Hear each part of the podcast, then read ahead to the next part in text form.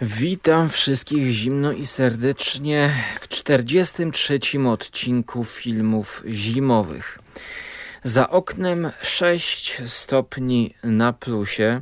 Mamy dzisiaj kwiecień, dokładnie 5 kwiecień, wieczór z niedzieli na poniedziałek, 21.44. Uwaga, mam notatki. I jak zwykle jest tak, że kiedy kończy się sezon zimowy, to ja nabieram rozpędu i chcę coraz więcej oglądać filmów i nagrywać. To jest już drugi wstęp, który robię do tej audycji, dlatego że chcę jak najszybciej powiedzieć, bo jest dużo rzeczy i znowu nowa forma. Więc zaczynamy od razu, wrzucam Was na głęboką wodę, a będzie zupełnie nowy cykl, który tak mnie podjarał, że zdziwiony jestem w ogóle, że dopiero w 43 odcinku, właściwie powinienem nagrać 44, o, to by było takie okrągłe. 44 na zakończenie tego sezonu 2019 na 20 że dopiero teraz wpadłem na pomysł omawiania obrazów malarskich. Ale może najpierw powiem o tym, czego nie będzie. A nie będzie o serialu polecanym przez jednego ze słuchaczy, który tak oto jest e, omawiany na IMDb. Police Profiler Arnar is sent back home from Oslo to his native Iceland to investigate the country's first serial killer case. He teams up with the local senior cop Kata. Jest to krótki opis fabuły serialu The Walhalla Murderers. Valhalla Murderers. We have an ID? No wallet, no ID. Ten stab wounds at least. Time of death? 24 hours ago. It's been decided that we are to seek assistance from outside sources. To ośmioodcinkowy serial Netflixowy, produkcja norwesko-islandzka bodajże. I tutaj tak, filming locations to jest Iceland, Borganesi, Oslo chyba też się pojawia, chociaż ja czuję, że ja już się zgubiłem. E, premierę to miało pod koniec grudnia zeszłego roku. No i niestety udało mi się wytrwać tylko pierwszy odcinek. Chociaż muszę powiedzieć, że jest to serial bardziej zimowy niż drugi sezon Trapped. Mm, również islandzkiego albo norweskiego. E, islandzki, Trapped był islandzki. Jednakże no, pierwszy sezon Trapped stawiam wyżej od Walhalla Murderers. I od razu też powiem, że nie chcę się wchodzić i omawiać, bo nie podeszłem rzetelnie do seansu, gdyż włączyłem i pierwsze co mnie odrzuciło to bardzo stonowana kolorystyka w stronę niebieskich barw skojarzyło mnie się to od razu zarówno tak kadrowanie, pokazywanie bohaterów z polskimi serialami, e, które się pojawiły, no nie wiem, w latach 2005 powiedzmy na TVN-ie. Policyjne takie jakieś programy, nie potrafię wymienić e, tytułów tych polskich, e, natomiast dla mnie pierwszy odcinek dostał ocenę 4 na 10, coś typowego dla polskiego kina. Oglądałem to na dwie raty i być może niesprawiedliwie oceniam, ale po prostu mnie to nie wciągnęło. No nie wciągnęły mnie ani postacie, bezbarwne, tak jak ca całe filtry i kolorystyka filmu. No nie ma takiego czegoś, co by mi bam dało w twarz, że o kurczę, wciąga mnie to. I tutaj em, jako kontrargument i kontrpropozycję pod koniec powiem o francuskim seriale, też zaproponowanym przez Netflixa, seriale sześcioodcinkowym pod tytułem Lud, który samym pomysłem na fabułę od pierwszego odcinka mówię Ach, oglądam dalej, mimo że mamy kwiecień, zbliża się Wielkanoc i nie zanosi się, żeby jeszcze spadł śnieg. Ale o czym jeszcze nie będzie? Przechodzimy do kolejnej pozycji, tym razem dla młodszego widza, czyli serial Lock and Key, którego przecisnąłem trzy odcinki. Hey, check it out. We're here. Welcome to Key House. I could never get your father to talk about his life here. Jest to serial na podstawie komiksu Joe Hilla, syna Stephena Kinga, który był to komiks dobrze omówiony przez Huberta na Radio SK. Polecam. I muszę powiedzieć, że Hubert w ogóle mnie nie zachęcił tamtymi podcastami. Znaczy, nie tyle co Hubert, tylko sam pomysł na jakiś dom i klucze, i że te klucze otwierają mm, różne portale do drzwi. Pojawił się potem pilot ekranizacji pierwszej, który został tylko pilotem. To było kilka lat temu i dopiero teraz e, Netflix wziął się za taką wypasioną ekranizację i zrobił to w sposób może bardziej kolorowy, inny. Pilota nie oglądałem. I, I właśnie tutaj, jakby już słuchając audycji o tej ekranizacji, pomyślałem, a zobaczę, co to będzie. I w ogóle nie spodziewałem się, że będzie zima. Mamy tutaj taki stan e, przejściowy, właściwie zima się kończy. Typowe miasteczko w stanie Maine, e, albo takie, no nie wiem, klimaty kingowskie. Mało miasteczkowa społeczność dzieciaków, młodzieży. Jest to serial, e, raczej bym powiedział właśnie taki young adult, e, choć z dużym naciskiem na przygodę. I teraz śnieg zaskoczył mnie pozytywnie, ale nie mogłem wgryźć się ponownie. Kolejny serial, którego nie chcę omawiać i nie chcę krzywdzić fanów. Ja wolę seriale o dzieciach. Czyli żeby były dzieci, takie, takie jak najmniejsze dzieci. Rzadko kiedy y, ostatnimi czasy mam ochotę na tego typu klimaty. Natomiast tutaj trzeba powiedzieć, że ekranizacja jest wypasiona, jest kolorowo, jest czuć budżet tej produkcji. Natomiast dopiero w trzecim odcinku, jak już powiedziałem, dobra, tylko trzy odcinki, nie idę dalej, bo męczę się oglądając to, to dopiero w trzecim odcinku zrobiło się interesująco i zacząłem zauważać, co by mi się podobało. Otóż, gdyby oni od razu położyli nacisk na przygodę, coś ala takie Jumanji powiedziałbym, chciałbym więcej zabawy tymi kluczami. Jakieś to są magiczne klucze, które każdy jest inny i otwiera drzwi do innego świata, innej rzeczywistości, daje jakieś inne zdolności temu, który otwiera drzwi. E, I dopiero w trzecim odcinku, kiedy pojawia się klucz, za pomocą którego możemy wejść do swojej głowy i zobaczyć, jak wyglądałby dom bazujący na mm, no, strukturze naszej psychiki, e, głowy, osobowości, oddający charakter naszej osoby, to pomyślałem, że ja chciałbym, żeby ten serial był taką wędrówką po labiryncie różnych pomieszczeń, pokoi, domów, pokazujący archi architekturę. No właśnie to chyba przykuło moją uwagę.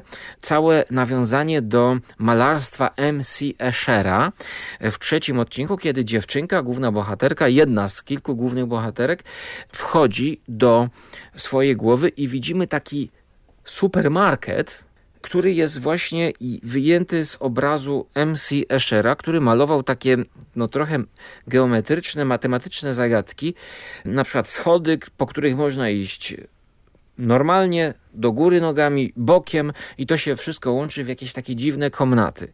Tutaj dziewczynka wchodzi do sklepu, gdzie każdy sklep jest jakimś jej wspomnieniem, e, jakimś zakątkiem jej życia. I jest to sklep, do którego no, każde dziecko chciałoby wejść i pooglądać jakieś różne cukierki, żelki, kolorowe rzeczy, e, bajery. No a te wszystkie domy, domostwa, pokoje są w takim dworku, do którego przyjeżdża nasza rodzinka. No jest ta dziewczyna, jest brat, oni tam idą do nowej szkoły, poznajemy całą miasteczkowość, całą okolicę. To jest właśnie schyłek, schyłek zimy. Jaki cel ma ta zima? Szczerze mówiąc, nie wiem, czy ta zima tutaj ma większy sens, czy po prostu akurat y, lokacja była. No, może kiedyś do tego jeszcze wrócę. Po, muszę mieć klimat, żeby coś takiego oglądać dla młodzieży. Na razie w ogóle się w to nie wkręciłem. Wszystkie te seriale, które jakby no nie chcę omawiać i nie zachęciły mnie, żeby zostać ze sobą dłużej, e, przypomniały mi o Fortitude. No bo wróciłem do Trapped, a co z Fortitude? Okazało się, że Fortitude po trzech odcinkach drugiego sezonu zrezygnowałem, ale jest sezon trzeci. Czteroodcinkowy bodajże. Prze, przeczytałem na IMDb opinie e, ludzi, bo, bo pomyślałem, no kurde, trzeba by jeszcze coś tak przy, przy, przywalić, obejrzeć jeszcze. Zwróćcie uwagę na coś, miłośnicy zimy. No i skończyło się to w 2018 roku. Jako całość serial dostał 5 na 10. E, zapowiadało się to wybornie i z każdym kolejnym odcinkiem było gorzej. Rozczarowania bolą, a jak czytam opinie ludzi o trzecim sezonie, no to posłuchajcie. 3 na 10. Biedne zakończenie, nic nie wyjaśniono, strata czasu, co się stało z, tą bohaterką, dlaczego ten zrobił tamto, enody, co to miało... A tak facet napisał i dostał 14 łapek w górę, 3 na 10. Kolejna cena 3 na 10. Pierwsze trzy epizody trzeciego sezonu były intrygujące, ale potem obejrzałem czwarty, nic nie wyjaśnił, w ogóle tak jakby to ucięli, zero konkluzji, co się dzieje. Tak więc y, być może trzeba do tego podejść jak do serialu pod kopułą, ale spokojnie. Nie wracam teraz. No nie wracam, bo są inne ciekawsze rzeczy. I teraz przechodzimy do tego, co będzie dzisiaj.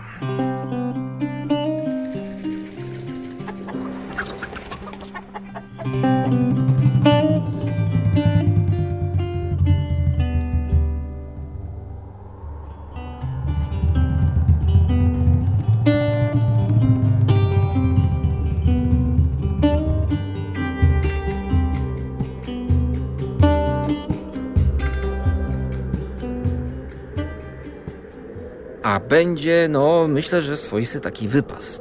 Bo będzie tak. Literatura, opowiadanie Beksińskiego. Będzie norweski film pod tytułem Obywatel wzorowy. Zapomniałem nawet tytułu. Taki będzie dobry wypas. Będzie Karia Miriam, czyli teledysk do zimowej piosenki. Będzie płyta kolejna zimowa dwóch dziewczyn. Będzie przytoczona scena z komiksu Maus, klasyczny komiks. Będzie nowy film Netflixowy, wystarczy przetrwać. Będzie serial Lud i będzie w poszukiwaniu lotu dokument, zapowiedź. Te dwie ostatnie to zapowiedzi. Będzie tego tak dużo, że nie mam czasu gadać, co będzie. Dlatego wracamy po krótkiej przerwie.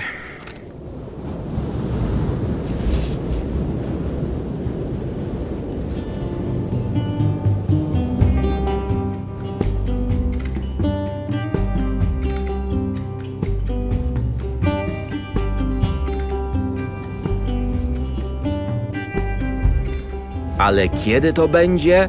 Nie wiem. Mam nadzieję, że jeszcze w tym odcinku i w tym sezonie. Ale teraz będzie to, co mówi mi, że jestem geniuszem, albo że jestem idiotą, że dopiero tak późno wpadłem na pomysł, żeby omawiać obrazy obrazy i ten pomysł przyszedł do mnie zupełnie przypadkiem, kiedy z braku laku i z nudów e, przed zaśnięciem wziąłem do ręki książkę, którą od dawna mam na półce, pod tytułem Jak czytać malarstwo. Rozwiązywanie zagadek, rozumienie i smakowanie dzieł dawnych mistrzów. Podtytuł do książki Patryka de Rynk. Książka z 2004 roku, Amsterdam. E, I otworzyłem na obrazie Petera Bruegla Spis ludności w Betlejem. Patrzę, przecież Peter Bruegel malował dużo zimowych obrazów. Ale pomyślałem sobie, mm, wszyscy mieliśmy to w szkole, to jest nuda.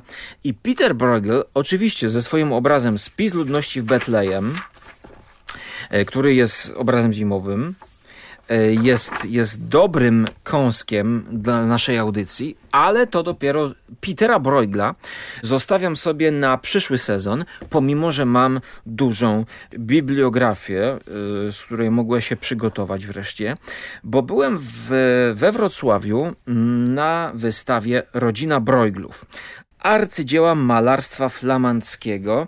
No i ja tego Broigla oglądałem e, na żywo. E, kolejny obraz, o którym nie będziemy dzisiaj mówić, to flamandzka wieś w zimie.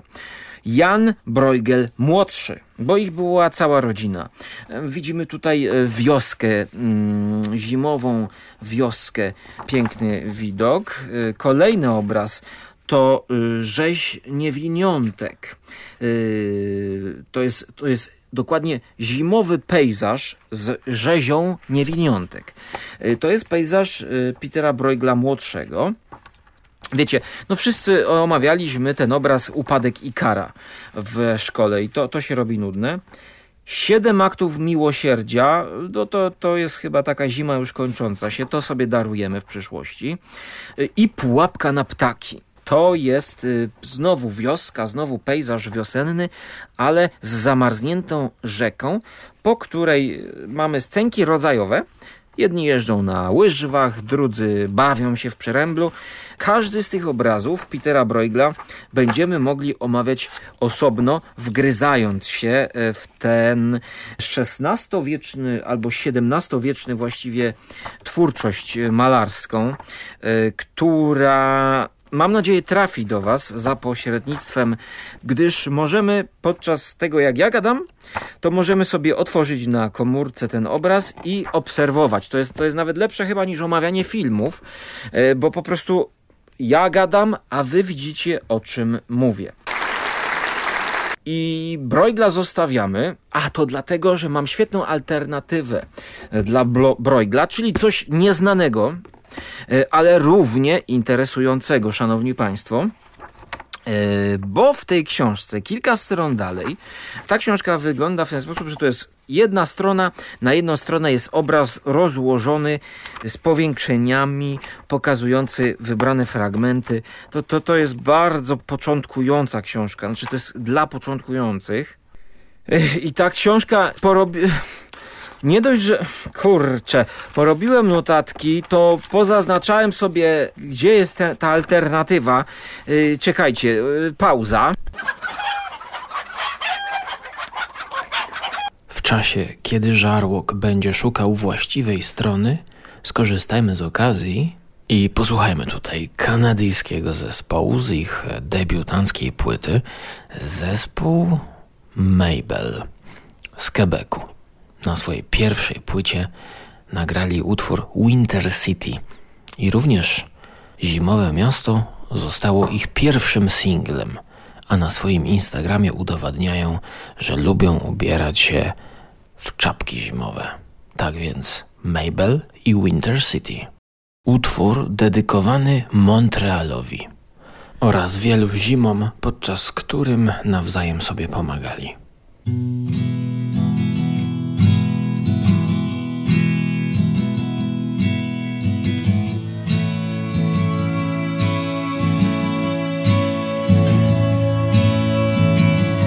Winter City with the lights down low. Space waits, watch it snow. Lady living, I'll help you grow. Take a break from your heavy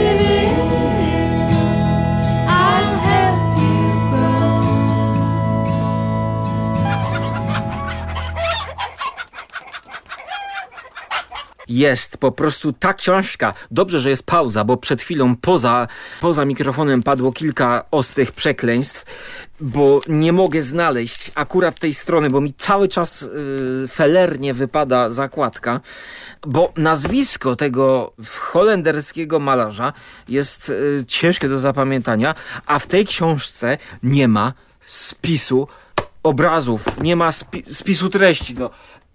A tym dziwniejsze, że jest to wydane przez wydawnictwo Universitas. Herbaty dajcie mi. No mam gadane, mam power, teraz szybko chcę gadać, bo jest dużo rzeczy do omówienia. Dobra, teraz po prostu rozdziewiczam to po prostu, żeby mi się już nigdy nie zgubiło nazwisko Hendrika Averkampa. Otóż obraz, który dzisiaj omówimy, ma jakże prosty tytuł, jakże przyjemny dla słuchaczy tego podcastu. Tytuł Pejzaż zimowy.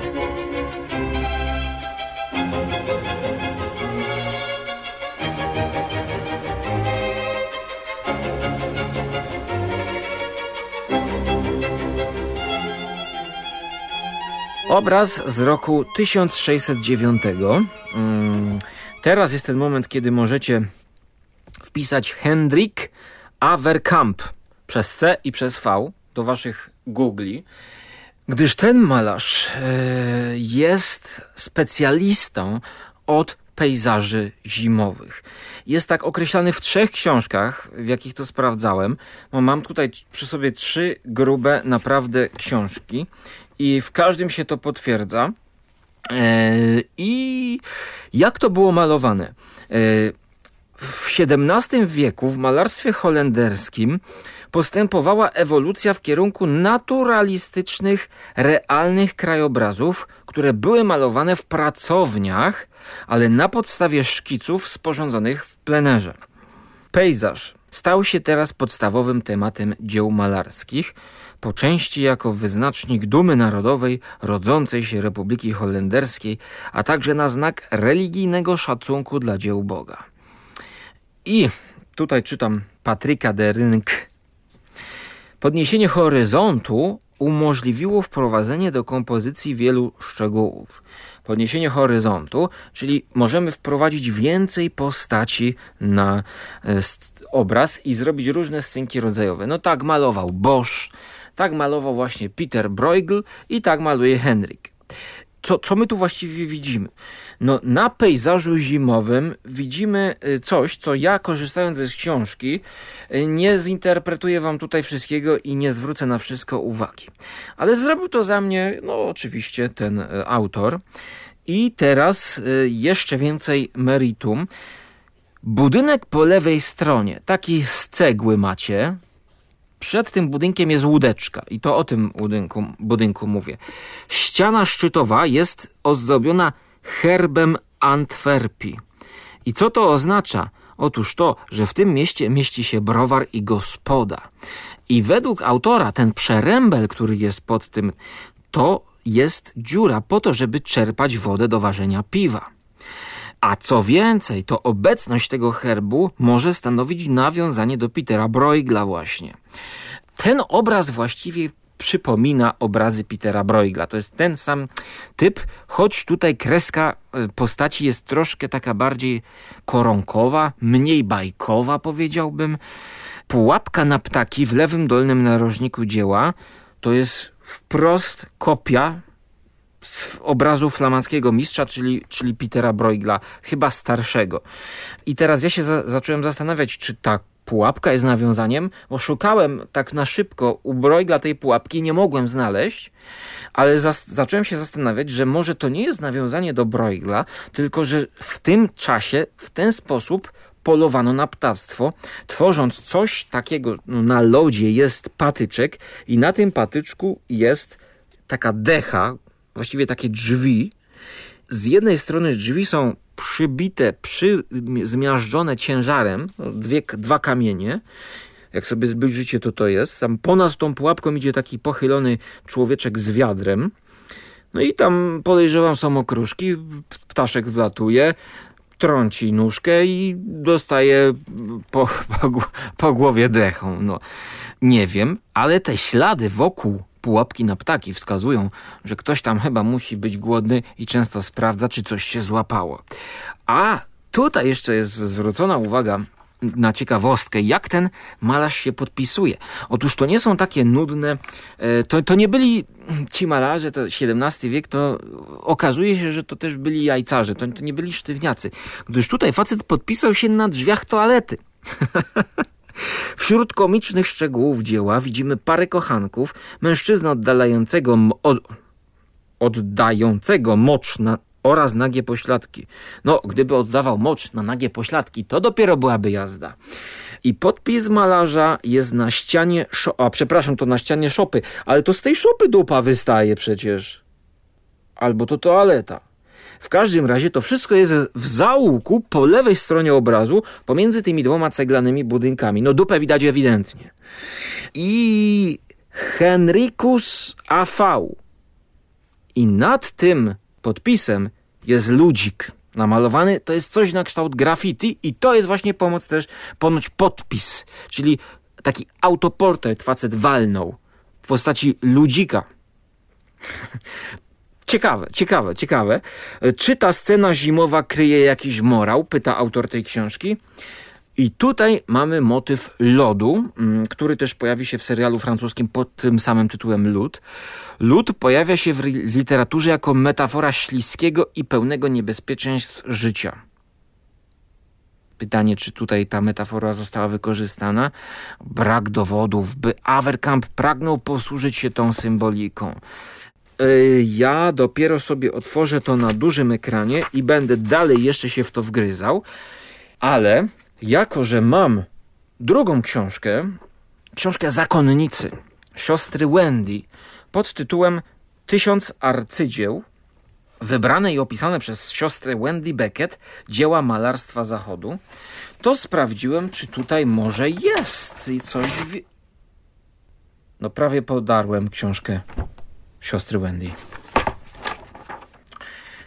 No i są tu jeszcze obrazy samego Averkampa, Henryka, który został opisany w leksykonie malarstwa. Trzecia książka, słuchajcie, to, to weźcie to pod uwagę. I w leksykonie malarstwa cały nasz ten dzisiejszy malarz zwany jest niemową Skampen. Malarz ten w ogóle urodził się w 1585 i to jest pierwszy raz, kiedy człowiek przygotowuje audycję i nie korzysta w ogóle z Wikipedii, szanowni państwo. I data też nie jest z Wikipedii.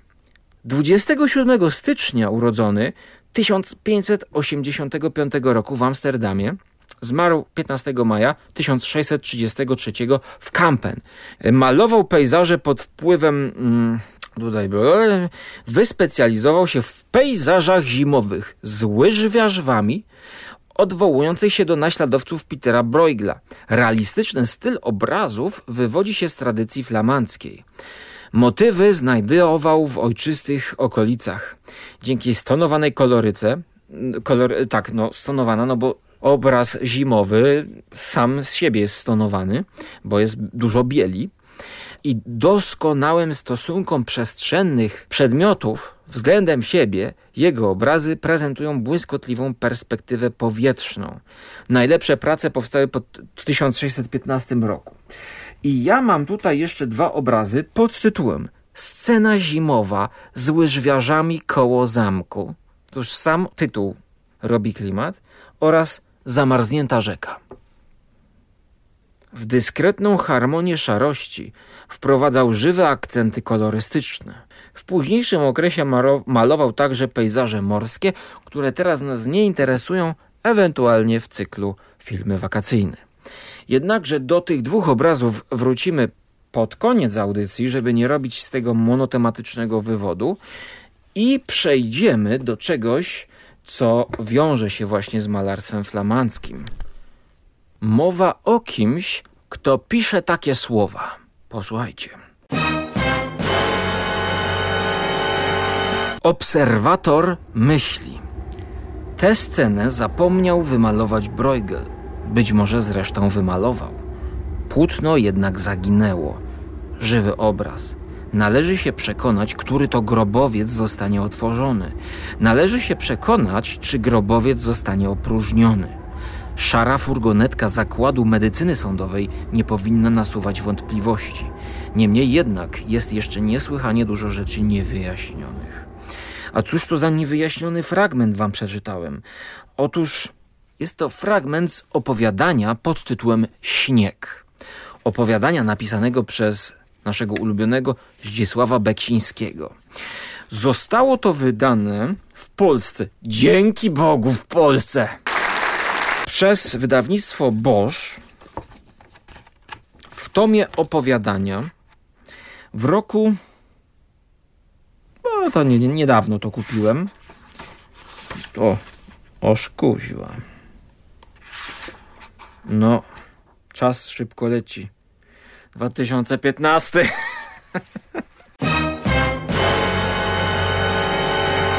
Pamiętam, jak to wyszło, to ja mówię, Ja tego nie chcę, dajcie mi spokój, nie będę tego czytał, ja jestem fanem malarstwa. Wiem, że to jest na siłę wydane, bo teraz jest popularność Beksińskiego i zbierają wszystko, wydają, robią kasę i te same opowiadania Beksińskich s- napisał w latach 60.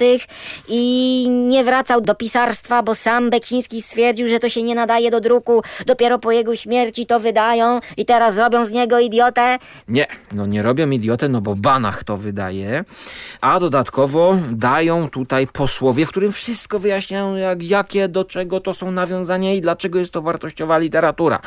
No, jednak oczywiście każdy może mieć swoje zdanie, Poza Beksińskim, no bo już go mu to wydali. Dobra, wydali mu to, ale no ja się cieszę, bo patrzcie, pięć lat ta książka czekała, żebym w ogóle, a byłem w międzyczasie na dwóch czy trzech wystawach Beksińskiego, bo jestem fanem, ale dopiero sprawdziłem, tak mi się chyba z nudów chytło tę książkę i patrzę, jest opowiadanie Śnieg. Kuźwa, czytamy, czytamy.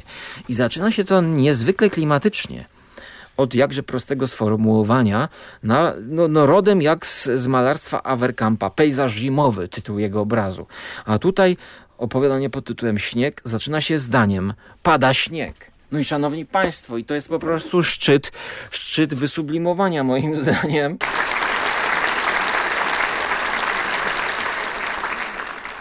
I to nie mówię z ironią, tylko to naprawdę jest po prostu proste zdanie. No pada śnieg, no. Nic prostszego być nie może. Mógłby się tak zaczynać jakiś wiersz. Mm. Swoją drogą Pawlikowska, Jasnorzewska, jedna z niewielu poetek, których mogę czytać, e, te- też jakieś miała wiersze zimowe.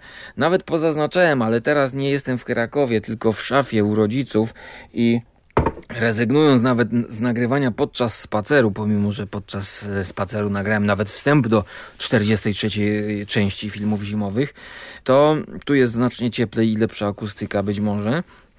Wgryźmy się dalej.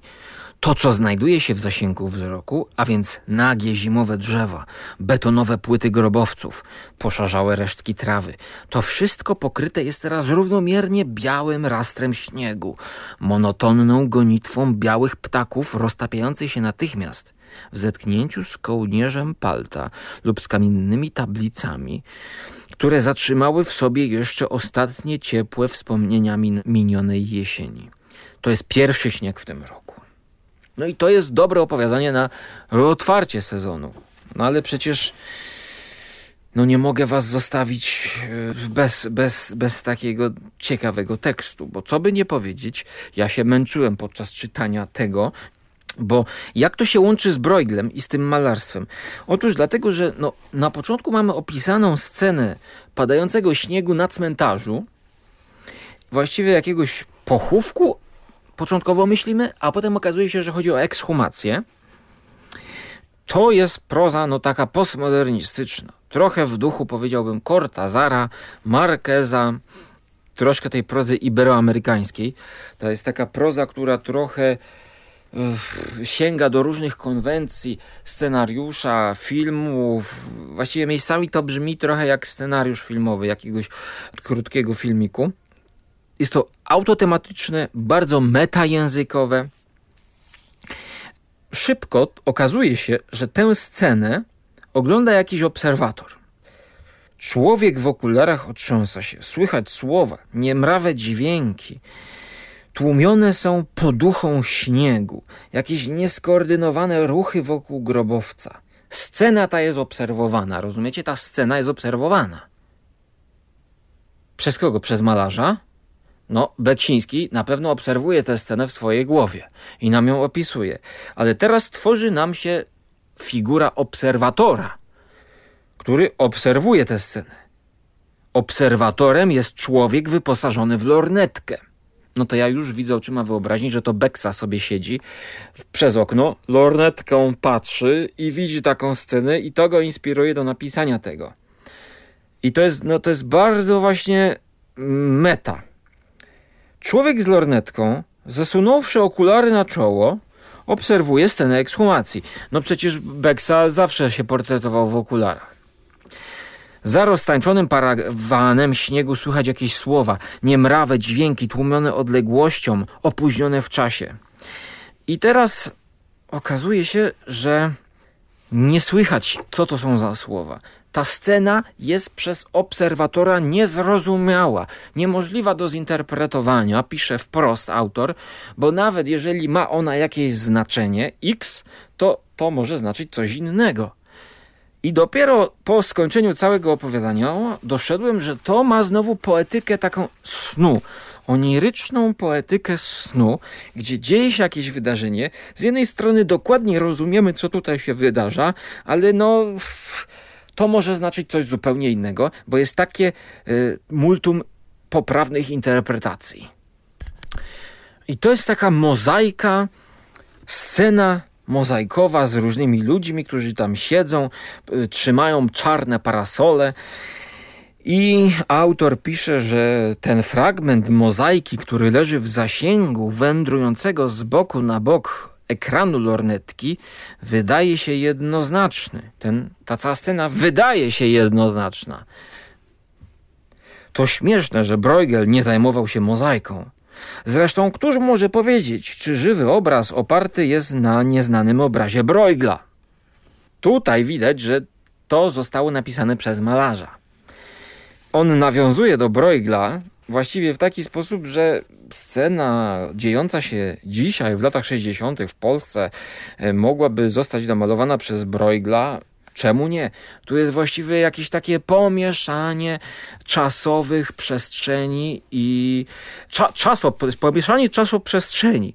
I to nie jest, że to jest zrobione nie, y, przypadkiem, albo że ja to tak zwracam na to uwagę, tylko kilka stron później on pisze wprost. To może być y, wszystko w roku 1600, a to może być wszystko w roku współcześnie. Również napisane jest to w takiej formie trochę eseju. Właściwie jest to jakiś wywód próbuje to być logicznym wywodem jakiejś idei, jakiegoś pomysłu na coś, nie wiem właściwie na co, co się zaczyna dziać, właściwie w pewnym momencie przechodzimy tutaj do jakiegoś zadania matematycznego, będącego y, literaturą dla Huberta Spandowskiego, który jest z wykształcenia matematykiem.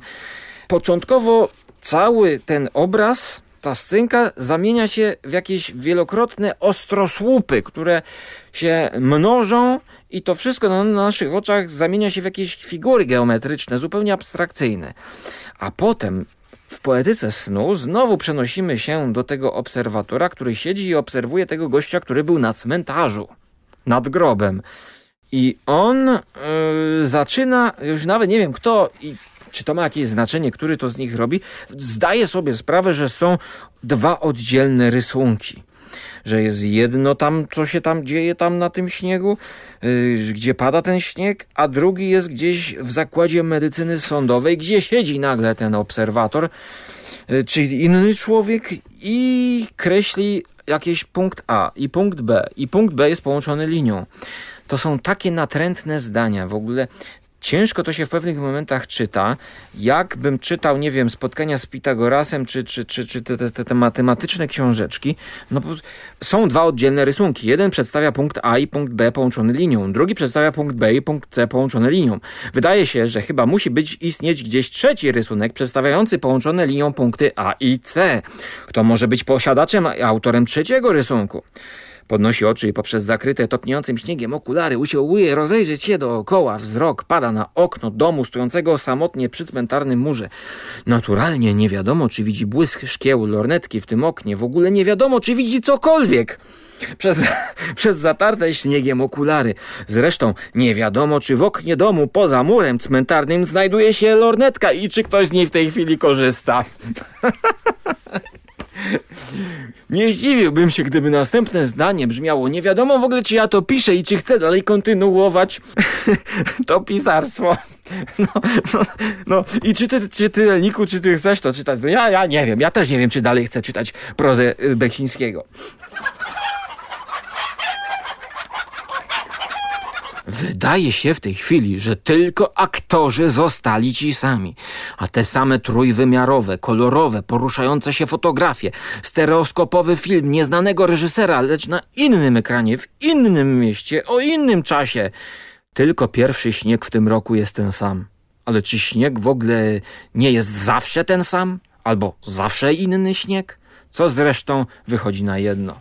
No szanowni państwo, mm, no nie wiem czy jest sens w ogóle, nie, to spłaszczam, spłaszczam, spłaszczam, bo to jest literatura eksperymentalna i to dopiero się tutaj nieobeznany człowiek mm, dowiaduje w posłowiu, w interpretacji śniegu i tutaj też, pomimo, że to się czyta ciężko, no rzeczywiście to nawiązuje do francuskiej fali nowej powieści eksperymentalnej, do na przykład Tomasa Pynchona możecie znać, yy, możecie znać, no na przykład możecie znać tak, Johna Barta, Donalda Butterlema, Richarda Bratigana, Ronalda Sukenika, czy powieść, którą ja akurat znam i mam, ale jeszcze nie przeczytałem i chcę dla was kiedyś omówić, czyli Żaluzja.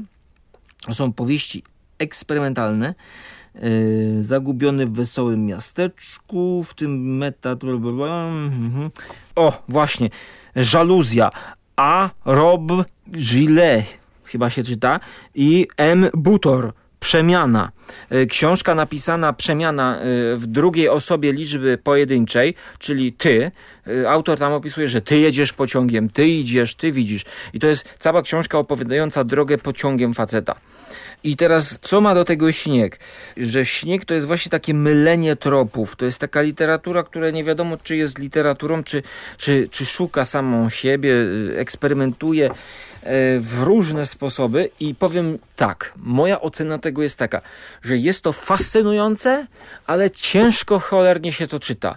Albo można powiedzieć na odwrót i wtedy zmieniamy tutaj mm, nacisk, że cholernie się to ciężko czyta, ale to jest fascynujące. No więc w zależności jakbym ustawił y, tutaj czy, to jest A fascynujące, czy A y, ciężkie do czytania, to bym położył nacisk. A ja tutaj stawiam rzeczywiście znak równości, że to jest i fascynujące, i ciężko się czyta. Jedno opowiadanie wystarczy mi na miesiąc. E, może wrócę do tego zbioru e, w następnym e, sezonie zimowym, choć już nie ma tutaj śniegowych opowieści. Tak samo jak autor wraca w ostatnim akapicie do początku. Pada śnieg. Na horyzoncie, poza granicami miasta, które mógłby namalować Bruegel za zasłoną śniegu, pokryte gęstniejącym mrokiem, znajdują się na pewno skaliste góry, które domalowuje wyobraźnia. Cieszy mnie, że chociaż są tam te góry. Chociaż, skoro domalowuje je wyobraźnia, to czy one są tam na pewno? No. No, no, no, no, widzisz, no, no rozumiesz o co chodzi, no. W zasięgu wzroku nie widać już nic. Wszystko, ziemię i niebo, drzewa, ptaki i drogę pokrywa jednostajna, pędząca monotonnie z góry na dół biel, która miesza kierunki, dezorganizuje zamiary, spłukuje słowa, dźwięki, ruchy i myśli. I tak upraszczając to opowiadanie, to powiedziałbym, że to jest opowieść o śniegu, który jest takim wyjętym kurzem z obrazów Beksińskiego, takim pyłem, który osiada na naszej rzeczywistości, jak w obrazach Beksy, ten cały brud, te takie spaliny, które tam sam jest tam taki obraz, że wiecie, że idzie taki, yy, taka poczwara, a w tle poczwara z zawiązaną głową, bandażami, a w tle płonie miasto. I ten, ten dym z miasta, ten taki pył, kurz, Podobny też kojarzący się kurz mam na myśli z teledysku Sigur Ros, gdzie takie maski gazowe chłopaki, dzieciaki zakładają i tańczą e, w szkole, pomimo, że jest gdzieś tam w tle wybuch bomby atomowej i opada ten kurz wolno w rytm muzyki Sigur Ros, to tutaj ten śnieg pełni taką rolę właśnie destrukcyjną, taką tłumiącą wszystko i przykrywającą wszystko, jak w jakimś postapokaliptycznym świecie, którego no nie idzie się skleić w całość, nie idzie, on się rozpada na naszych oczach, ten świat. Tak jak właśnie to opowiadanie i, i te wszystkie wątki i motywy. Jest to bardzo dobre do interpretowania, do popisywania się yy, przy szukaniu tropów. Jest krótkie, więc ja to przeczytałem za jednym razem i pomyślałem, no muszę o tym pogadać, muszę o tym pogadać. Yy, jednakże kończę ostatnim zdaniem z tego opowiadania. I ten śnieg pada, i pojawia się znowu człowiek w okularach, który przeciska się, przekopuje przez gęstniejące z każdą minutą, narastające w niesłychany sposób zwały miękkiego świata. Kuźwa, już jestem tak zmęczony, że mylę. Zwały miękkiego śniegu. No, no po prostu to opowiada, jest, mam wrażenie, że na mnie pada ten śnieg słów po prostu mm, Zdzisława. Pozostała mu w głowie tylko jedna myśl, że musi zdążyć na cmentarz, gdzie odbędzie się ekshumacja. Czyli tutaj widzicie już David Lynch, zagubiona autostrada. Teraz w ostatnim akapicie widzimy, co było przed sceną na pierwszym akapicie. Czyli, że ten człowiek, który doszedł, no to widzimy, że jednak doszedł, a teraz tutaj musi dojść. Idzie. Struktura kolista tego opowiadania. I, I on ma w głowie tą myśl, że musi zdążyć. Ale zanim ta jedna, ostatnia myśl, niezmyta wilgocią myśl zostanie pochłodnięta przez bezmiar białej ciemności, zanim on sam zniknie, przysypany megatonami śniegu, brnie stale przed siebie i stale przed siebie, sądząc, że droga, którą się posuwa, zaprowadzi go tam, dokąd zmierza. No, typowe zdanie beksińskowe, be, be, beksowe. Tak. Wydaje się jednak, że już dawno zgubił drogę. Może zresztą nigdy nie było żadnej drogi. A o ile nawet była, to któż może zaręczyć, że prowadziła we właściwym kierunku? Mam odczucia ambiwalentne, choć sam wielokrotnie w swoim życiu miałem takie wrażenie, że brnę przez taki kisiel, taką maść i czy ja w ogóle idę jakąś drogą, ale nigdy bym nie wpadł na to, że to określiłbym jako śnieg. Zawsze to właśnie jakiś taki kisiel, może za bardzo lubię śnieg. Skąd się wzięło u Beksińskiego? takie, takie mm, porównania, że akurat śnieg, nie wiem, trzeba by się wgryźć e, do na przykład jego listów z Dmochowskim, które zostały wydane, które mam, może kiedyś wrócimy. A teraz naprawdę musimy obniżyć lot i sięgnąć po Netflixowy, po Netflixową premierę. która wyszła 27 marca na całym świecie. I zobaczyłem to przypadkiem. Netflix, no, szanowni państwo, kurczę, jakiś film. Wystarczy przetrwać? Jaki jest tytuł oryginalny? Nie wiem, jaki jest tytuł oryginalny. Zanim ja to znalazłem, to zdenerwowałem się na Netflixa, bo dlaczego Netflix nie, nie udziela oryginalnych tytułów w tych opisach? Nie przepadam za Netflixem, jeśli chodzi o jego cały interfejs. Wiel... Ach, zostawmy Netflix. Po pierwsze, przeżyć. Les épiceries dans les villes comme Montréal là, sont approvisionnées aux trois jours. Ça veut dire que si au bout de trois jours, les camions sont pas repassés, il n'y a plus rien ces tablettes. Là. Pour ça, aujourd'hui, le tuto sur le minard. S'il y a une crise économique ou si la planète se réchauffe encore plus, les gens vont avoir faim, puis nous, on va être prêts. I teraz to jest thriller przygodowy, powiedziałbym, który jest pierwszą produkcją Netflixa w Quebecu, czyli y, z, z, z Quebeciem, tak? Czy w, Ke, w Quebecu, tak? Kuźwa. No wiemy, Kanada, Kanada, nie, ale Quebec to jest obszar Kanady, gdzie mówią po francusku. I ten film też jest w języku francuskim, co jest bardzo ciekawą taką przewrotką, yy, znaczy no przewrotką, no, no, no daje taki specyficzny klimat. Faut. Là, je vais vous expliquer c'est quoi une base autonome durable de survivaliste. Là, j'ai six panneaux qui me donnent 2600 watts. Il y a un poulailler, là-bas une serre, les deux sont chauffés. Ça, c'est ce que j'appelle les chemins d'évacuation. Ça, c'est en cas d'attaque. Puis on s'entend, là, c'est pas des sentiers pour la promenade. Tak, Quebec to jest prowincja Kanady, gdzie językiem urzędowym jest francuski. To, to właśnie to, to, to jest taki trochę film w duchu amerykańskich takich przygodowców, e, które były wielokrotnie omawiane e, na łamach e, tego podcastu, a trochę idzie w stronę kina może europejskiego, ale to jest moje skojarzenie przez ten język. Fabuła jest prosta.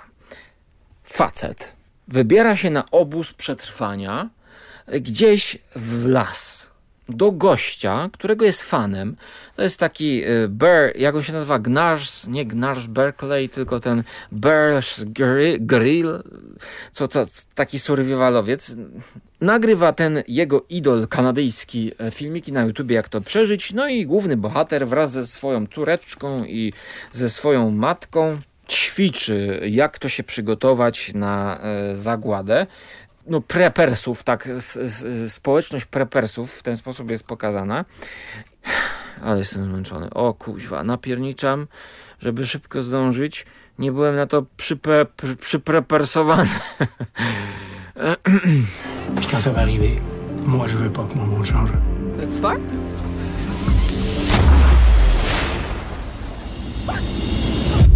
Pourquoi on dit pas que, que c'est un accident de chasse? C'est évident que c'est pas un accident de chasse. Faut appeler la police. T'as supposé trouver une solution ensemble. Une solution pour quoi? Une solution pour te faire chier? Je sais pas comment on va réagir dans ce temps-là. dostaje się na ten obóz w- zamknięty w lesie, zakładając okulary czarne e, z zamkniętymi oczami, żeby nie wiedział, gdzie to jest. To jest jego tajny obóz i tam poznaje pięciu około uczestników, którzy też chcą nauczyć się survivalu. Początkowo wszystko jest ok.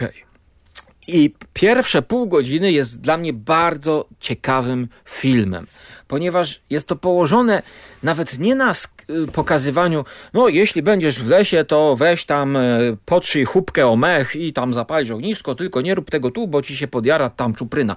Nie. To jest jakby trochę z boku, ale pierwsze 30 minut to przy okazji pokazuje nam się właśnie dlaczego ci ludzie zdecydowali się, żeby zapisać na taki obóz, naucz, jakby odciąć się trochę od technologii. Każdy ma inne podejście, inne powody, inne pobudki, dlaczego się tam znalazł. Owszem, możemy też obserwować, jak się ćwiczy tam strzelanie, przygotowywanie jakichś ładunków wybuchowych, gotowanie, obrabianie królika. Wszystko to ma sceny, które jakiś sposób pokazują nam głównych bohaterów. No, jeden facet ma słaby żołądek, e, no to sobie robią z niego żarty, ale to wszystko zmierza ku temu, żeby w towarzystwie tego survivalu pokazać charakterystykę tych naszych bohaterów. Oglądało mi się pół godziny, początek naprawdę wspaniale i myślałem, i albo miałem nadzieję, że pójdzie to w stronę, no bo, no bo to musi się rozwalić, tak? Pierwsze pół godziny budujemy napięcie, pokazujemy te pionki, rozstawiamy na szachownicy i tutaj pionki idą w stronę pokazania, że ten właściciel, ten preppers główny, który organizuje to obozowisko, to on no naprawdę jest totalnym po prostu prepersem. On tak i kurczaki tam hoduje i ma e, w ogóle jakieś tajne gdzieś pułapki pozakładane. Gdyby wybuchła wojna, to ludzie do niego przyjdą, to będą się nadziewać na te pułapki. W ogóle prądnica, to wszystko, tamto, siamto. I podobnie jak w lesie nie zaśnie, nikt zabiera im komórki.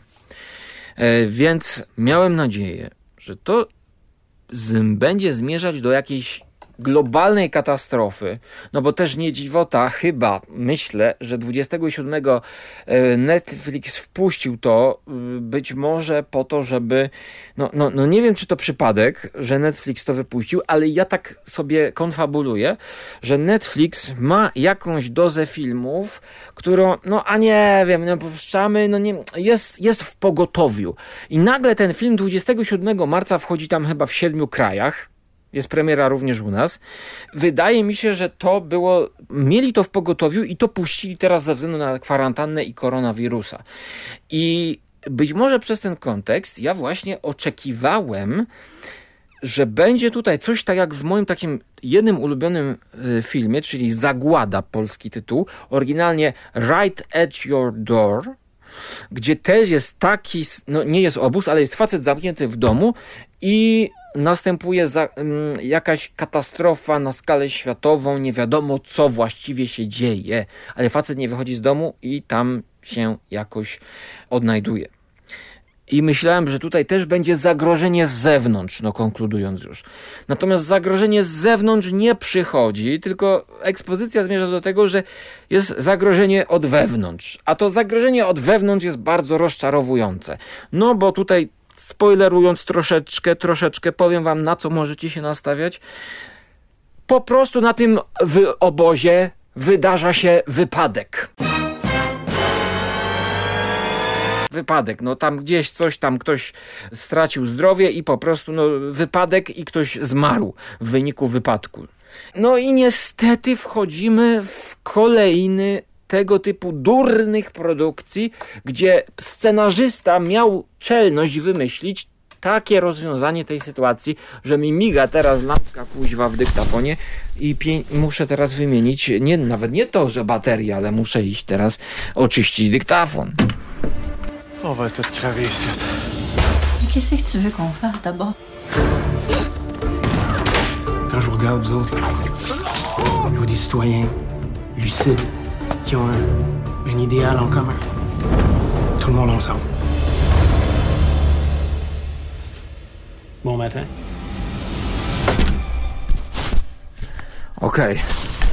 Dobra. Ściągam bluzę. bo jednak tempo jest szybkie.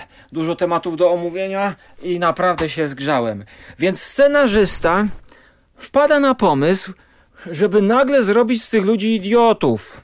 I oni, nie możemy zadzwonić po policję, bo jak przyjedzie policja, to pójdziemy do więzienia. I w tym momencie w dowolnym filmie, jeżeli jeszcze raz coś takiego zobaczę, to już nie wytrzymam, szanowni państwo. Nie wiem, w latach 90. mieli ludzie takie pomysły. Od tego momentu dla mnie film już spada klasę w dół. I no nawet no, no, obkręcam się do tyłu, nie chce mi się gadać do mikrofonu. No, no nie wiem, może w Kanadzie ludzie bardzo się boją więzienia, bo tutaj ta, ta, ten argument pada wielokrotnie. Ten prepers główny mówi: Słuchaj, słuchaj, pójdziesz do więzienia, do aresztu cię zamkną, ty, ty to rozumiesz? Takie sceny są. Takie sceny są, że, że oni się boją aresztu. No nie wiem. Kanada wydaje mi się, no, y, ale jest bardzo, znaczy, nie, dobra, pieprzyć to, nie chce mi się już więcej gadać o tym filmie po prostu, bo stracił dla mnie sens po 30 minucie. Dlaczego nie zrobić z tego zagrożenia z zewnątrz? Naprawiliby ten film, gdyby nagle gdzieś wybucha jakaś wojna i wtedy może się zdarzyć wszystko. Nadal siedzimy w obozie i po prostu ludziom odbija i walczą o, no walczą o przeżycie, pomimo że się zaprzyjaźnili. I nawet jakby był wtedy wypadek, to byłoby to zrozumiałe. A tutaj oni po prostu mogliby po prostu zadzwonić na policję, wyjechać i byłby problem z głowy. Kończy się nam film po 40 minutach i byłby sensowny średni metraż. Szanowni Państwo, ile ja dałem temu? Nie, nie, nie zobaczę na IMDb. 6 na 10 dałem? Dobry film? Nie, nie, nie, nie. Znaczy, no nie wiem. Kuźwa. Dobra, 6 na 10, bo może realizacyjnie dalej to, to się, no obejrzałem to do końca, ale to no, taki akcyjniak, no ni to akcyjniak, ni to przygodowiak taki, no taki kurczę, no taki rozczarowiak powiedziałbym. Dobra, 5,5 na 10 ja bym to tak ocenił po pierwsze przeżyć. Tyle na e, dzisiaj o tym filmie, już więcej nic nie powiem.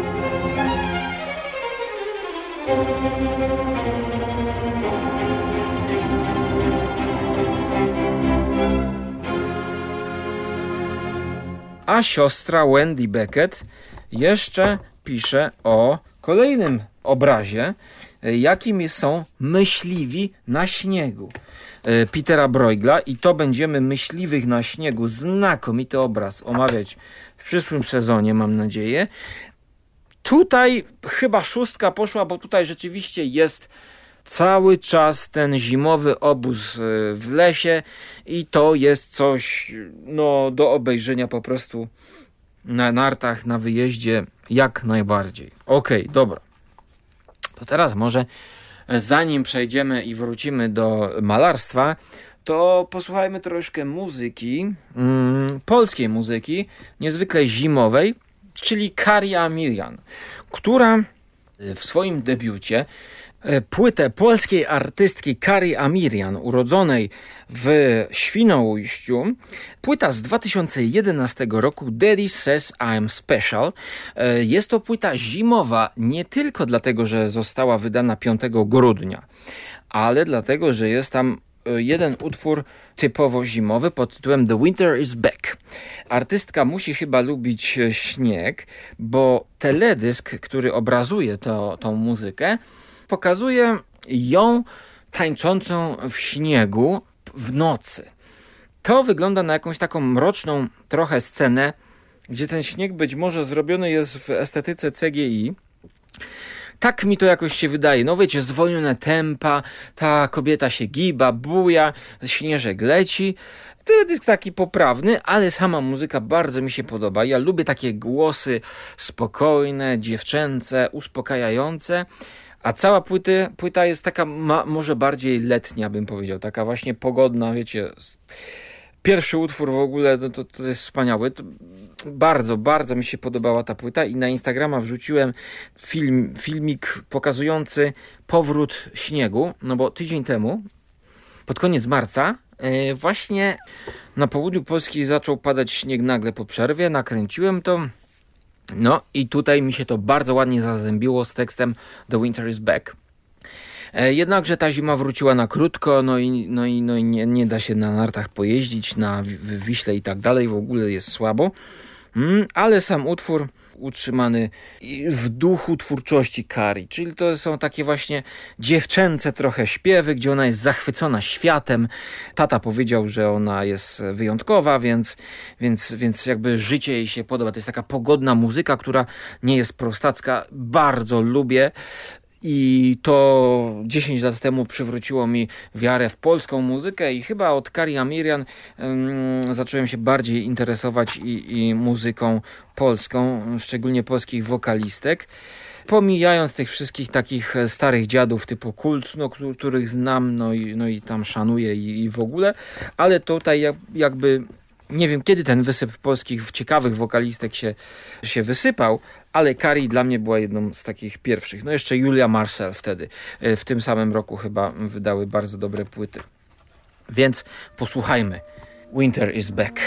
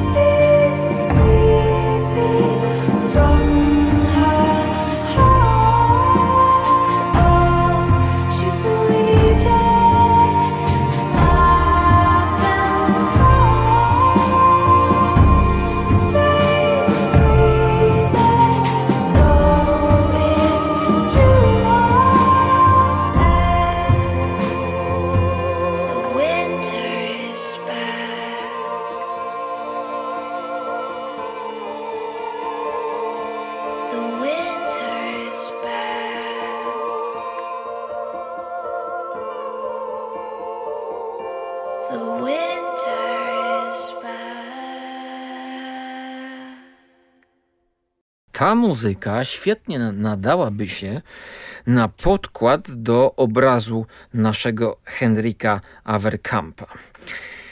Scena zimowa z, łyż, z łyżwiarzami koło zamku to scena e, bardzo ciepła, wręcz e, powiedziałbym e, bożonarodzeniowa. Na tym obrazie Averkamp namalował zamek, obraz nienaruszalnego bezpieczeństwa. Na pierwszym planie widzimy potężne drzewo, inny symbol bezpiecznego schronienia. E, Jak pisze siostra Wendy, postacie są zbyt małe, aby przyjrzeć się dokładnie temu, co robią, i może właśnie o to chodzi. Chociaż tutaj bym polemizował, no bo jednak to nie jest tak jak u Boscha, że każda postać ma swoją rolę. Te postacie tutaj są skupione na, przed tym zamkiem, ale widać, że tutaj jest sporo lodu.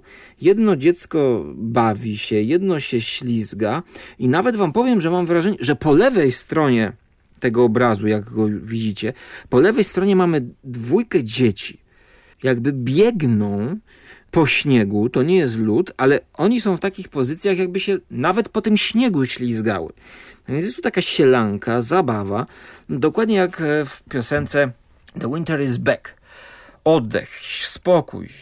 Pomimo, że jest zima, no to okazuje się, że zima nie zawsze musi być tak straszna jak u Beksińskiego. I te maleńkie figurki, jak pisze mm, siostra, rodzaj ludzki, zdolny do uciechy w tym zamarzniętym świecie, lubiący się bawić i szukać rozrywki na zdradliwym lodzie.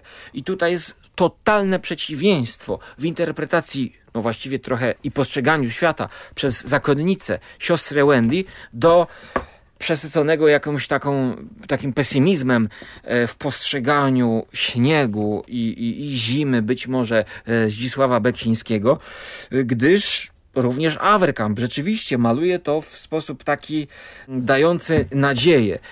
Podoba mi się właśnie tutaj w tym obrazie taka metafora. Śliski lód, niebezpieczeństwo niby, a jednak ludzie się bawią, ludzie wychodzą na dwór, pomimo że koronawirus szaleje, prawda? E, Bardzo mi się to podoba. A ten lód jest jeszcze lepiej pokazany w obrazie Zamarznięta rzeka. Obrazie z 1620 roku, to jest olej na drewnie. E, W oryginale to ma w 16 cm na 36 cm. Więc obraz panoramiczny, bardzo szeroki, wręcz jak kadr z jakiegoś filmu Davida Lina, typu, e, no tam wiecie, Podróż do Indii albo ten, ten, ten, ten, ten, najwa- ten najważniejszy, wypadł mi z głowy. Niektórzy uważają, y, że tutaj jest gra w golfa. No i rzeczywiście, nie, w golfa. W siostro, to oni raczej w hokeja grają. Matki bawią się z dziećmi, a w tle rozpływa się to w lodowej mgle. I tutaj horyzont jest już niżej i rzeczywiście podoba mi się tutaj, co jest napisane o statkach, bo statki są spętane lodem. Te statki nie mogą się ruszyć, słuchajcie, bo ta rzeka jest zamarznięta i ludzie wychodzą na lód. I tu się tworzy nam takie miasto, targowisko być może wręcz, czy jakieś takie może, no nie wiem, czy no, no ktoś handluje schowany po lewej stronie w beczce. Tak jakby sprzedawał jakieś chlebki, mhm, no, sprzedaje coś do jedzenia, zamknięty w beczce. Swoją drogą w Krakowie w tego typu beczkach wyciętych sprzedają grzane wino w okresie właśnie bożonarodzeniowym. Teraz co my tu jeszcze na tym obrazie widzimy? Przerębel jest, z sanki. y, To, co najbardziej mi się tu podoba, na co zwraca siostra Wendy, to jest to, że tej scenie wycięty w lodzie przerębel to jest jedyny taki jakby mrok. Jedyny, kiedy wzrok tutaj tylko pada, to czujemy jakiś strach. Czyli czarny, taki duży krąg, pomijając czarne stroje postaci, to jest czarna dziura w przeręblu na pierwszym planie, na środku wręcz. I my tego nie widzimy, to jest poza naszym wzrokiem, tak jakbyśmy się skupiali bardziej na tych zabawach. I rzeczywiście wszyscy, również bohaterowie, ignorują ten przerębel, tą dziurę, do której można wpaść i utonąć. Praca i zabawa toczą się w beztroskiej, radosnej atmosferze. Mo, być może jest jakiś wspólny element, właśnie ten lód i zabawa, czyli nie zwracamy uwagi na lód. Jak bardziej będziemy się wgłębiać w malarstwo Henryka Averkampa, to y, być może będzie więcej typu, tego typu metafor. Zimowa wietrzna aura pozbawia kolory intensywności. Widzimy czernie i szarości i rzeczywiście tutaj czernie są najbardziej intensywne. Wszystko inne zlewa się, no nawet troszkę podchodzi w taki turkus, ale to niebo podchodzi w turkus. A tutaj głównie biel, która już taka jest bardziej za, zażółcona, może jakby słońce zachodziło, może to jest już jakiś taki zachód słońca, no ale czy wtedy by ludzie handlowali? Nie wiem czemu tak jest.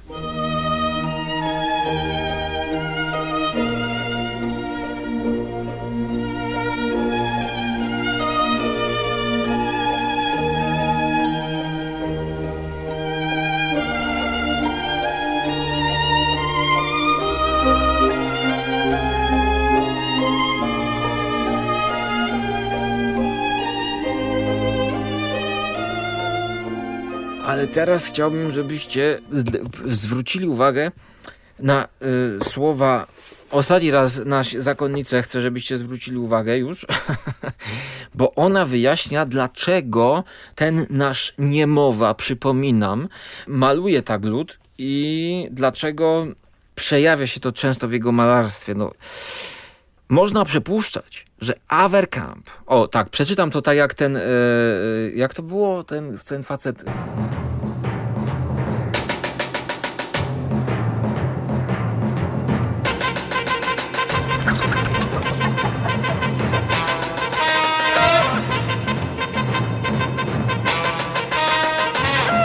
Zapraszamy Państwa na nowy cykl. Program pod tytułem Sensacje XVI wieku w malarstwie holenderskim.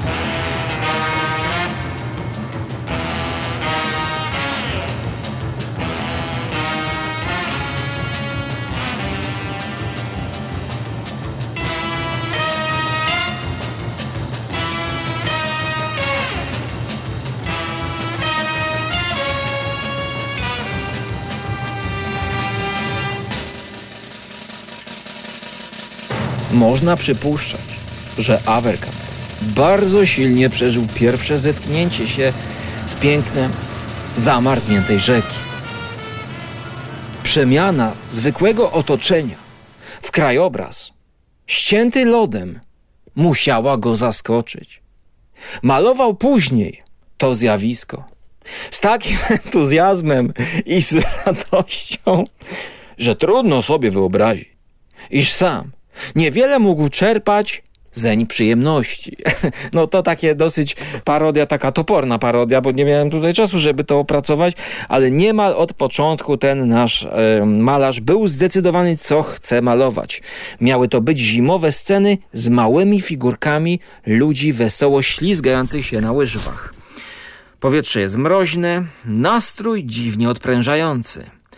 Na obrazie widzimy zamarzniętą rzekę, w której strat, statki utraciły wolność. Ożywienie handlowe osłabło.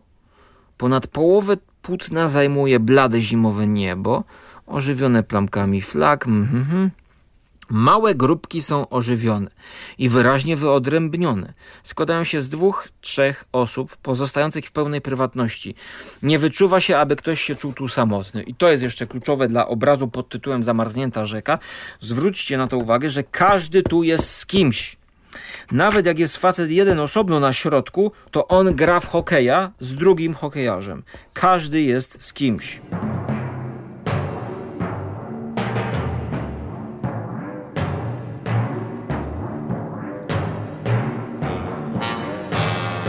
Tak więc zabawa i sielanka, a ja zamykam siostrę Wendy i przechodzę do czegoś, co chyba docenił, nie, chyba podzieliłby albo bardziej no, namalowałby po swojemu Beksiński, mianowicie scena jedzenia śniegu. Nadal pozostajemy tutaj w wizualiach, gdyż mowa o komiksie Arta Spiegelmana pod tytułem Maus. I w drugim tomie mamy bardzo ciekawą scenę pokazującą, że śnieg może uratować komuś życie. Zupełne przeciwieństwo dla śniegu z opowiadania Beksińskiego, choć opowieść przerażająca rodem z makabrycznych obrazów e, naszego polskiego malarza. Maus to opowieść o Władku Szpilmanie, który początkowo trafia znaczy, widzimy drogę do obozu, życie w obozie i ucieczkę z obozu, a właściwie nie ucieczkę, tylko wyjście i przeżycie e, po tym obozie. I tutaj mówimy już o stronie 248, kiedy on wyjeżdża z tego obozu pociągiem i przypadkiem okazuje, ma e, koc. Zabrał koc, bo to już tam wojna się kończy, a on ma koc. Ale wszystkich Żydów zamknęli do pociągu, gdzie było bardzo mało mie miejsca. I pomimo, że oni wyjeżdżali z obozu, to ludzie tam umierali, bo byli stłoczeni. Władek miał koc, który zawiesił na dwóch hakach. To były haki w wagonie, który był przeznaczony dla krów albo dla koni, albo do przewożenia mięsa być może. I na tych hakach sobie zrobił taki hamak właściwie. I był wyżej ponad wszystkimi. E, ludzie tam umierali, pod nim leżeli. on miał raz więcej powietrza i miał dostęp do okienka. No nie, był, nie, nie, nie ciśli się na niego, nie chodzili po nim ludzie. Ktoś musiał z ubikacji do ubikacji, to oddawał tam, co musiał, tam gdzie stał. Ach, moja noga, boli mnie, przestań. Nie było miejsca, nie było gdzie upaść. Jak ktoś upadł, to stawali na nim. Więc on dziabał ich po nogach nożem, ale zwykle i tak umarł opowiada Szpilman, czy Szpigel, Szpilman. E, a jak ktoś musiał do bika, to już wiemy, a ja to głównie zjadałem śnieg z dachu. I mamy scenę właśnie samą rękę widzimy, która wystaje przez okienko pociągu i zgarnia czapę śniegu z dachu e, wagonu kolejowego. I teraz ktoś, ktoś skądś miał cukier, ale ten ktoś palił papierosy ten ktoś krzyczy z dołu, jęczy, moje gardło, ja muszę wody, wody, dajcie mi śniegu. Na to mówi Władek, główny bohater tej książki. Ale ja sięgam tylko te trochę co dla siebie. On mówi tutaj niepoprawną polszczyzną w tej, w tej komiksie. Ten mu krzyczy z dołu, proszę, błagam, błagam. Dobra, ty daj mi cukru, a ja ci sięgnę śniegu. To ja naraz i jadłem cukier i ratowałem jego życie. Pociąg stał tak bez ruchu, nie wiem jak długo, może z tydzień. E, krótki to jest epizod, nie będę tu omawiał całego e, tego komiksu, jednak e, pokazuje nam to, że ten śnieg właściwie był również oszczędzany przez Włodka i widocznie wtedy już może nie padał śnieg, ale on nawet oszczędzał. Postać tego bohatera głównego jest świetnie opisana, bo to jest postać z, ze wszystkimi wadami, czyli on jest takim po prostu dusi groszem, jest skąpcem wręcz może nawet, jest parodią po części, pomimo, że to jest bohater pozytywny. To się udało e, autorowi. Myślę, że nagram o tym odcinek o samym komiksie. To tutaj jest śnieg, który daje nadzieję po prostu. Śnieg, który pomaga uratować komuś życie, choć losy tego gościa z dołu nie są dalej opisywane. To jest taki króciutki epizodzik na, na pół strony komiksu. I śnieg, który potrafi napoić, śnieg, który potrafi yy, no, być wymi- no, wymiana śniegu na cukier. To jest mimo całego kontekstu właśnie tragicznego, śnieg daje nadzieję. Jednak, jednak widzimy, że twórcy w tym śniegu mimo wszystko są, którzy widzą nadzieję na śnieg. I jak patrzę na całą historię filmów zimowych, to jednak więcej jest thrillerów, więcej jest horrorów i cały czas ten śnieg jest taki mało optymistyczny. I nie spodziewałbym się, że w opowieści o obozie w Auschwitz, o zagładzie Żydów, o ucieczce z tego obozu, no to śnieg będzie miał swoje miejsce y, jako symbol nie, nadziei, no to może przesada, ale jako elemencik pozwalający przetrwać i przeżyć w takim świecie rodem z obrazów Beksińskiego. No, zaskoczyło mnie to zupełnie, tak bardzo, że aż włożyłem tutaj tę scenę do e, filmów zimowych.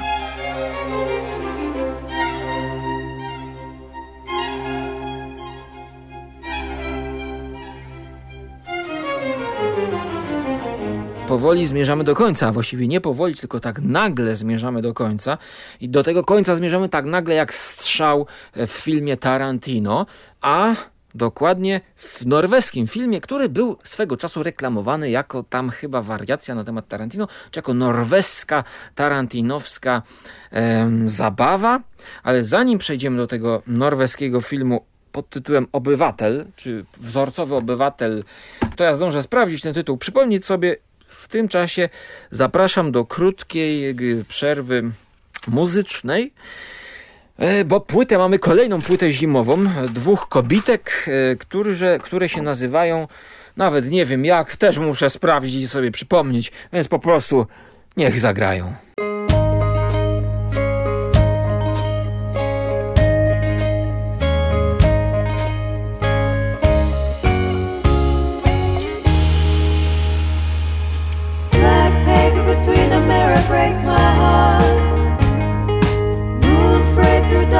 Velvet, lightly apart. Still softly through sunshine, still softly through snow.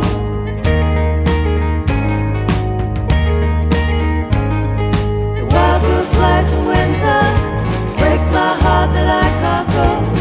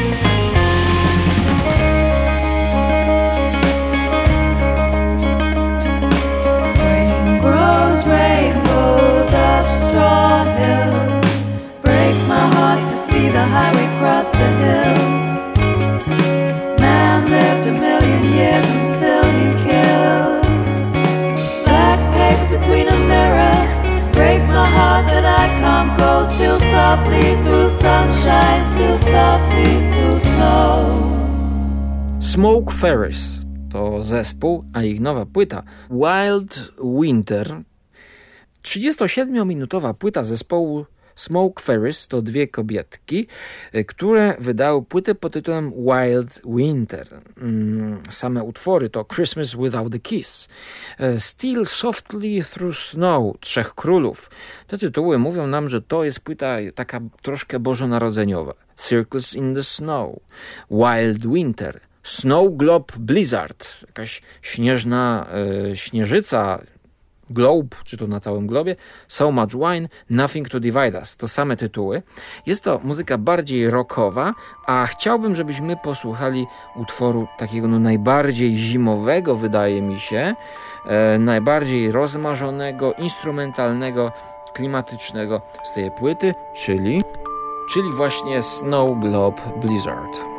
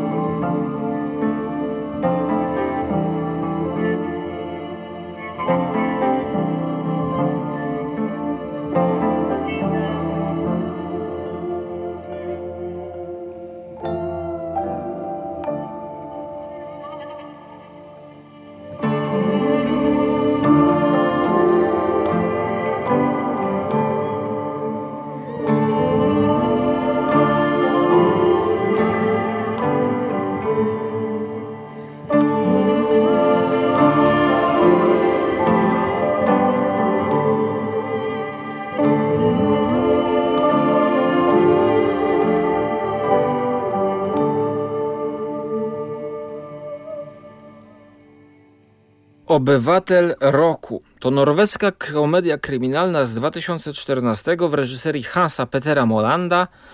Występuje Stellan Skarsgård. Jeszcze jest przykładny obywatel y, i to było z Liamem Nisonem. I teraz to było z 2019 roku. Przykładny obywatel zrealizowany w reżyserii Hansa Petera Molanda. To był remake norweskiego filmu Obywatel Roku autorstwa tego samego reżysera. No i teraz zobaczmy, Łukaszu, czy ty oglądałeś e, remake i nie zajarzyłeś tego. No... IMDB, dziękujemy za IMDB. Moland, reżyser Hans Peter Moland. Obywatel roku 2014. No, nawet nie zrajtowałem tego. Ja cię sunę. Właśnie, szukałem, szukałem poza anteną. 15 minut nie mogłem znaleźć. Obywatel roku, dobra, nie było. Jakie ja mam zaległości. I przykładny obywatel z Liamem Nisonem też nie jest zrejtowany, ale dlatego, że nie był obejrzany. Dobra, dodaję do watchlisty. Ta audycja, filmy zimowe będzie się ciągnąć i ciągnąć. Kurde, przecież to był taki banger z Liamem Neesonem. Uwielbiam zimowe filmy i czuję, że to mi się bardziej będzie podobało. Dobra, jako że tego obywatela roku oglądałem no już chyba ponad miesiąc temu, teraz wystawiam mu ocenę 5 na 10, bo nie pamiętam. I w skrócie powiem tak, choć można by to zostawić na następny odcinek i zrobić takie porównanie. Ale powiem wam, Hans-Peter Moland to wtedy grano w kinie pod baranami. Ja to planowałem obejrzeć zaraz po premierze, e, chyba albo w kinie nawet Ars. Zrezygnowałem, nie pamiętam czemu. Obywatel roku i to było reklamowane jako taki tarantinowski, komediowy film. I głównemu bohaterowi, Stellan Skarsgård, to jest aktor, gra on Nilsa Dickmana, Dickman, gubi mu się syn i właściwie jest on zabity przez jakichś gangsterów. Cała konstrukcja filmu jest bardzo prosta, bo ten, ten główny bohater, Dick, Dick, Dick Dickman, to specjalnie to, to nazwisko z Dickiem ma się kojarzyć, to znaczy no z wiadomo z czym po angielsku. On jeździ koparką, właściwie odśnieżarką. To jest jego zawód. On czyści ulice.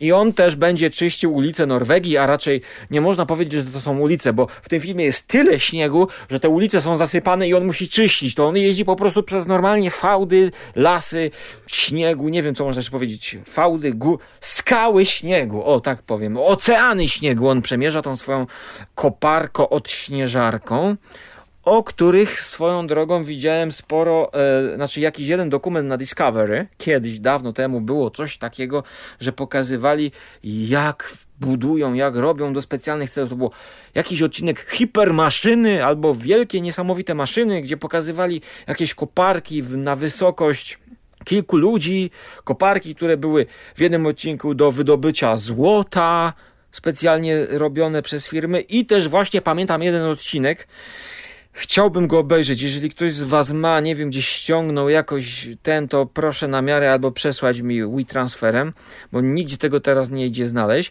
Odcinek właśnie o tych maszynach odśnieżających, jakie głównie w Norwegii są. I jeszcze o pociągach takie były. No był cały odcinek, pamiętam, że to widziałem. Podeślijcie mi to, zrecenzuję. Oh my god. Men den albaneren, det var ikke så lurt. Serber. Vi er ikke nordinger. Og får de noe til gjengjeld, så skjønner de at vi er veldig, veldig lei oss. Det var nesten som jeg skulle kjøpt en bukett og sendt i et kort. Facet jeździ takim sprzętem. To jest super do oglądania, bo on zaczyna czyścić ulice nie tylko ze śniegu, ale też po prostu z tego całego gówna, za przeproszeniem, gangsterskiego. To by mogło mieć swoją siłę, gdyby nie chciało iść w stronę komedii i gdyby nie było tak długie, go, nawet dwie godziny ma ten film. Ale konstrukcja jest prosta. On chce odnaleźć mordercę swojego syna. Narkotyki tam gdzieś jest zamieszane w to są, więc nie dziwota, że wzięli tego aktora amerykańskiego, który już grał w Taken, który szukał swojej córki, teraz będzie w remake'u szukał syna i rozwalał e, gości. Tak samo, bardzo dobry materiał, chcę obejrzeć ten remake. Ale wracając do wersji oryginalnej. Vad vill du? Om du dödat Ingvar. Ryktet säger att Ingvar har stulit en väska från greven. Greven? Jag tänker döda honom. Glöm det, Nils. Każdy morderca, znaczy każdy gangster, każdy podejrzany ma swój rozdział.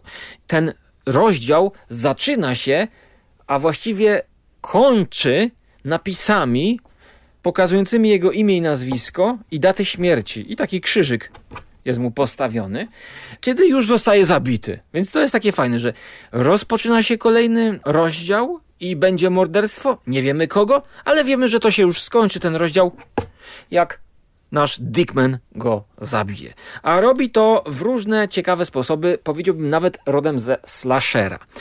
E, Jeżeli w lesie nie umrze dzisiaj nikt, e, albo wczoraj też i jutro również, jeżeli z tego robią slasher, to można by powiedzieć, że to też jest slasher.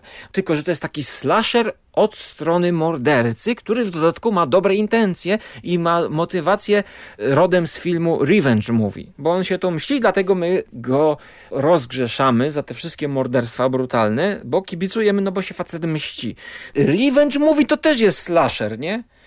Tutaj to jest kryminał właśnie taki próbujący nas rozśmieszyć właśnie niespodziewaną przemocą czasami, brutalnością.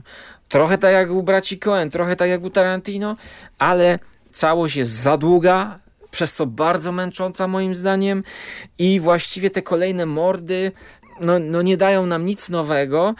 Film do skrócenia o 40 minut, dlatego cieszy mnie, że nagrywam i mówię wam o tym wszystkim, choć no już po czasie, no mało już pamiętam.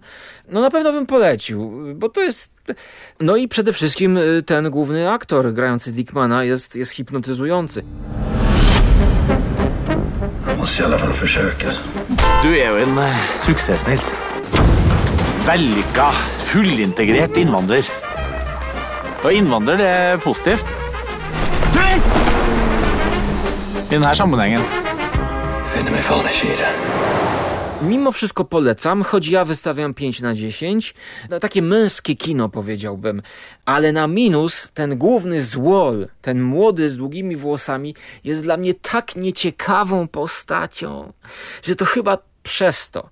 Wiecie, Dickman to jest facet, który bierze sprawy w swoje ręce, jeszcze zanim John Wick się pojawił i po prostu mści nie tam swojego pieska, on idzie mścić syna i rozwala mordy ludziom. Facet zostawia żonę gdzieś na jakimś zadupiu. Facet, który zajmuje się po prostu odśnieżaniem ulic, bierze i zaczyna po prostu robić to, co nie, nie czeka, nie czeka. Przychodzi po prostu, bierze, o, o, tak, tak, o, coś takiego robi. Tylko tak nie krzyczy. I zaraz do czego ja to zmierzałem? Bo Jestem już tak zmęczony, nagrywam za jednym podejściem. Kuźwa. Mi smo imali čvrst dogovor, a oni su se držali tako što su mi... I vreme je za osvetu. Krv za krv, sin za sina. Fan jävla östeuropeiska monkeys. Er ikke du kidnapper? Inte alltid. No, a przeciw niemu stoi kuźwa jakiś młodzieniaszek, blondyneczek, który siedzi w zamkniętej kanciapie, apartamentowiec, nic ciekawego się tam nie dzieje, poza tym, że bierze kolejne kreski amfetaminy, czy, czy handluje i się złości. Jak nieciekawy przeciwnik. To nie ma w ogóle tego, co miał Jim Morrison. O matko, zapominam już słów, słuchajcie, muszę kończyć.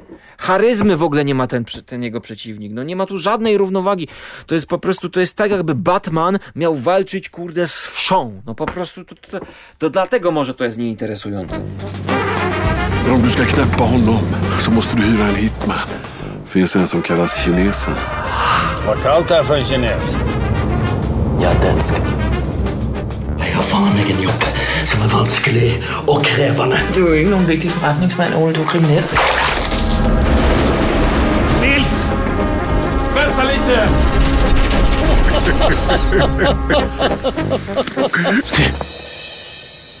Kan du høre noe? Senterpartiet. Noen roper på deg.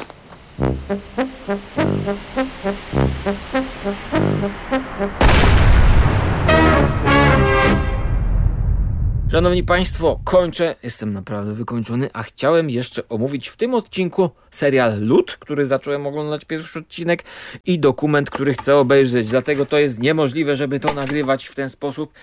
Nie mam czasu, muszę oglądać, muszę kończyć. No wychodzi na to, że muszę jeszcze dokończyć ten remake i dokończyć serial i jeszcze nagrać 44 odcinek filmów zimowych.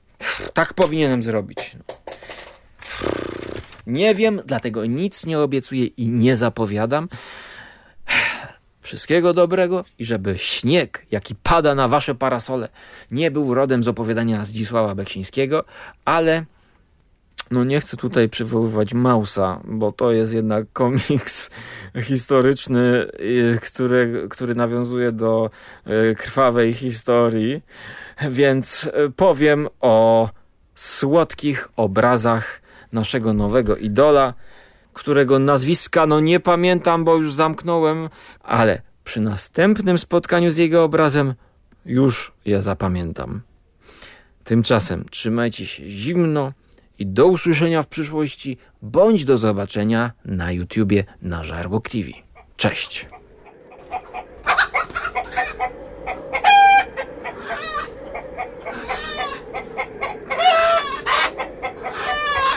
A na koniec posłuchajmy jeszcze bonusowo, już tak y, możecie się rozłączać, to nie jest obligatoryjne, żebyście słuchali kolejnego zimowego utworu y, z płyty y, właśnie tych sióstr, a puszczam go na koniec, bo to idzie w muzykę rockową, to nie jest takie zimowe, jak okładka obiecuje i sam tytuł, tak Wild Winter, no to posłuchajcie, czy tytułowy utwór to jest Wild Winter, a może zróbmy sobie taki przelot przez pod, troszkę początki, posłuchajmy samych początków utworów. Christmas Without a Kiss, Circles in the Snow i Wild Winter. No, posłuchajmy tego na zakończenie.